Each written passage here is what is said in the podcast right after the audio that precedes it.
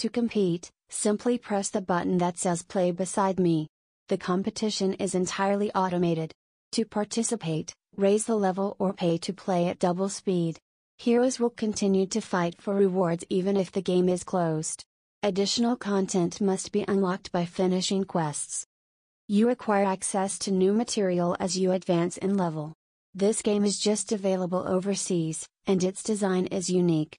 Furthermore, the female character modeling in this game differs significantly from that of Japanese games. Some may find it fascinating.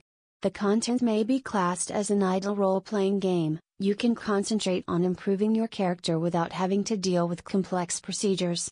Finally, the training method is easy to comprehend and early training stages are amusing.